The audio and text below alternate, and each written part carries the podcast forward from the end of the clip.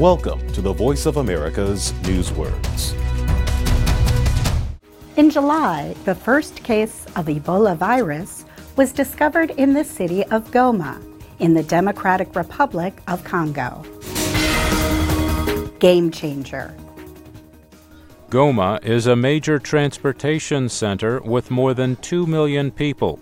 The World Health Organization says it could be a game changer in efforts to stop the deadly virus, which must be large and immediate. In this example, a game changer is something new that changes a situation or activity in a major way. It is also something or someone that affects the result of a game. Go to our website for more news words. learningenglish.voanews.com.